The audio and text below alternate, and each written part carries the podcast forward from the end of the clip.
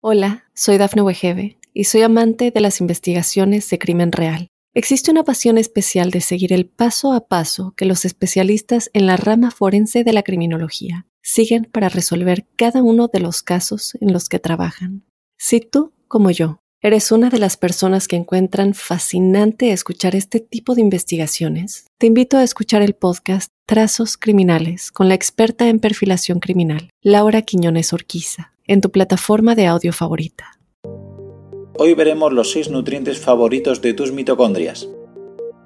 Como irás entendiendo poco a poco en esta serie, el trabajo de las mitocondrias es tan imprescindible como complejo. La clave es que le entren nutrientes de calidad para que pueda realizar bien su trabajo, pero también de oxígeno de calidad, que es lo que te voy a describir en el próximo capítulo dedicado a la respiración. Y no, no te rías, no respiras tan bien como te crees. Respecto a los nutrientes y calorías, supongo que entenderás que tus maravillosas mitocondrias no se conformarán con cualquier alimento, sino que requieren una gran cantidad de micronutrientes como vitaminas, minerales, coenzimas, antioxidantes, etc., para poder llevar a cabo la magia que realizan. Unas mitocondrias que no son capaces de asimilar los nutrientes no podrán procesarlas, por lo que no obtendremos sus beneficios y se tendrán además que almacenar. Para que tus mitocondrias funcionen bien en la dieta no debemos buscar densidad energética o densidad calórica, es decir, muchas calorías por alimento y bajo en nutrientes. Debemos buscar densidad nutricional, es decir, muchos nutrientes como vitaminas, minerales, ácidos grasos esenciales o aminoácidos esenciales en resumen, hay que comer nutrientes, no calorías, hay que comer calidad, no cantidad. Yendo ya al grano, si analizamos los nutrientes favoritos de tus mitocondrias, encontramos 6 imprescindibles. Primer nutriente, coenzima Q10. La coenzima Q10, también representada como CoQ10 o ubiquinona, es un portador de electrones de la cadena respiratoria mitocondrial, es decir, nos ayuda en el aporte energético. Además, tiene propiedades antioxidantes y es fundamental para la alimentación celular. Por lo tanto, si esta coenzima Q10 participa en los procesos de obtener energía y como antioxidante, podrás entender que una deficiencia de esta coenzima Q10 contribuye a muchas enfermedades al causar un fracaso en el metabolismo energético de las mitocondrias. Pero estos nutrientes son tan esenciales que ya están en la comida real, pero es importante que recordemos tres cosas. Uno, la coenzima Q10 es liposoluble, por lo que se encuentra sobre todo en los alimentos más grasos. De manera general lo encontramos en las partes más grasas de las carnes y en especial de las carnes rojas, así como los pescados azules, aunque también encontramos Q10 en el pavo y en el pollo. 2. La coenzima Q10, como hemos visto, es importantísimo para las mitocondrias y no es casualidad que esta coenzima Q10 se encuentre en mayor porcentaje en vísceras como el corazón, el hígado o los riñones. Curiosamente, los alimentos que tienen más mitocondrias. 3. Fuera del mundo animal, tampoco es casualidad que donde más coenzima Q10 hay es en el brócoli y la espinaca, es decir, en las plantas que tienen más cloroplastos, serían como las mitocondrias de las plantas. Segundo nutriente para tus mitocondrias, ácido alfa-lipoico. ¿Por qué es importante? Resulta que cuando tenemos cierto tipo de inflamación incrementamos los niveles de ceramida en las mitocondrias y al final daña y estropea la cadena de transporte de electrones. Y resulta que el ácido alfa-lipoico se considera un antioxidante ya que ayuda a la prevención y tratamiento cuando existe este tipo de daño. ¿Y sabes dónde se encuentra el ácido alfa-lipoico en los alimentos? Casualmente en los mismos alimentos prácticamente que se encontraba la coenzima Q10, en los más ricos en mitocondrias como corazón, hígado o riñones y en el mundo vegetal en los más ricos en cloroplastos como brócoli o espinaca. Tercer nutriente para tus mitocondrias.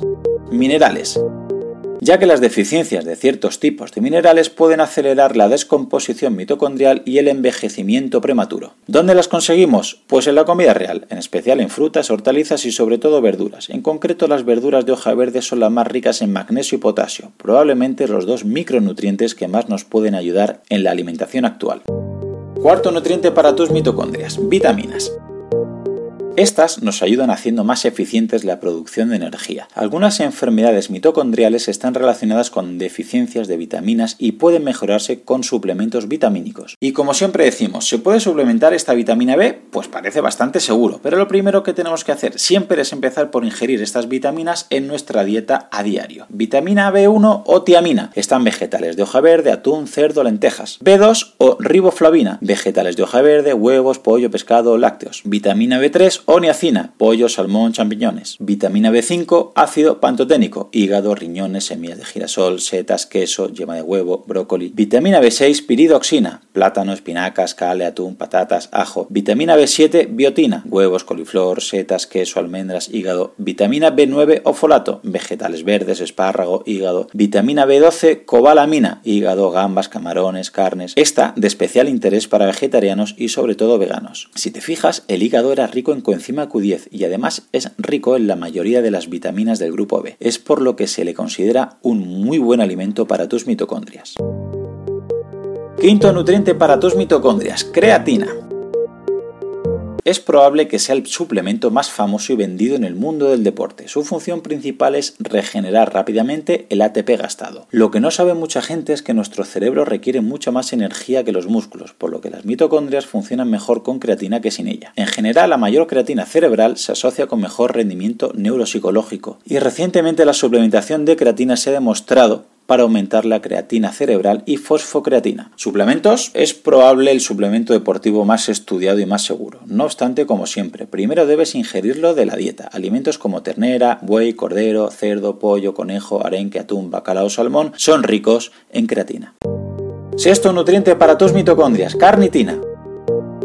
Esta carnitina es necesaria para que los ácidos grasos libres puedan cruzar la membrana de la mitocondria y sean posteriormente oxidados. Este es el motivo por lo que se vende como quemagrasa, pero recuerda que el factor limitante suele ser la movilización, no la oxidación, así que antes de comprar carnitina para adelgazar, piénsatelo bien. No obstante, sí puede optimizar el proceso de producción de energía y contribuir a una buena salud mitocondrial. Como su nombre indica, se encuentra principalmente en la carne, sobre todo ternera, cerdo y pollo por ese orden, y el pescado también es una buena fuente de carnitina. Importante, para tus mitocondrias cerebrales debe usarse acetil L-carnitina, que puede cruzar la barrera hematoencefálica para poder aprovechar así todos sus beneficios. Solamente agregar que si te ha gustado, la manera de agradecérmelo es que lo compartas con algún amigo, algún familiar, tu grupeta de entrenamiento o algún compañero. Si ves interesante el contenido y quieres escuchar los próximos episodios, suscríbete en tu reproductor de podcast habitual. También recordarte que me puedes encontrar en Instagram, Facebook y sobre todo YouTube, Twitter o en mi blog Profe Claudio Nieto, donde intento compartir información que creo interesante aclarar y divulgar. Y un último favor, déjame una reseña en la plataforma que utilices. Me ayudarás a darme a conocer y que pueda llegar el mensaje a mucha más gente. Así que con esto me despido, muchísimas gracias por escucharme y te espero en unos días por aquí con un nuevo episodio. Hasta pronto.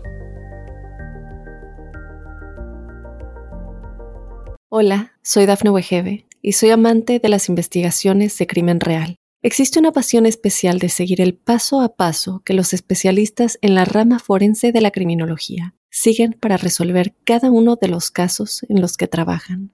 Si tú, como yo, ¿Eres una de las personas que encuentran fascinante escuchar este tipo de investigaciones? Te invito a escuchar el podcast Trazos Criminales con la experta en perfilación criminal, Laura Quiñones Orquiza, en tu plataforma de audio favorita.